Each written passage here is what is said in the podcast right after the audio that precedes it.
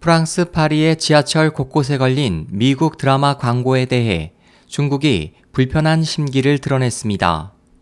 4일 중국 황구시보에 따르면 해당 광고에는 매표 확인을 당할 경우에는 자신은 중국인이라 잘 모른다고 하라는 내용이 들어 있습니다. 신문은 이 같은 내용은 프랑스어와 함께 중국어의 발음 표기법인 한어 병음으로도 표기돼 무임승차를 일삼는 현지 중국인들을 비난하는 의도가 다분하고 광고 중에는 시험을 앞둔 학생이나 부부 사이에 문제가 있는 사람 등을 겨냥한 내용도 있다면서 전 세계인을 풍자와 비웃음의 대상으로 삼았다고 비난했습니다.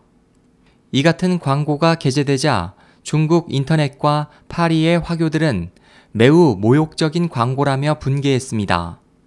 논란이 된 이 광고는 미국 업체인 넷플릭스가 드라마 베터 콜 사울의 홍보를 위해 도발적인 내용을 소재로 제작한 광고 시리즈 중 하나입니다. SOH 희망지성 국제방송 홍승일이었습니다.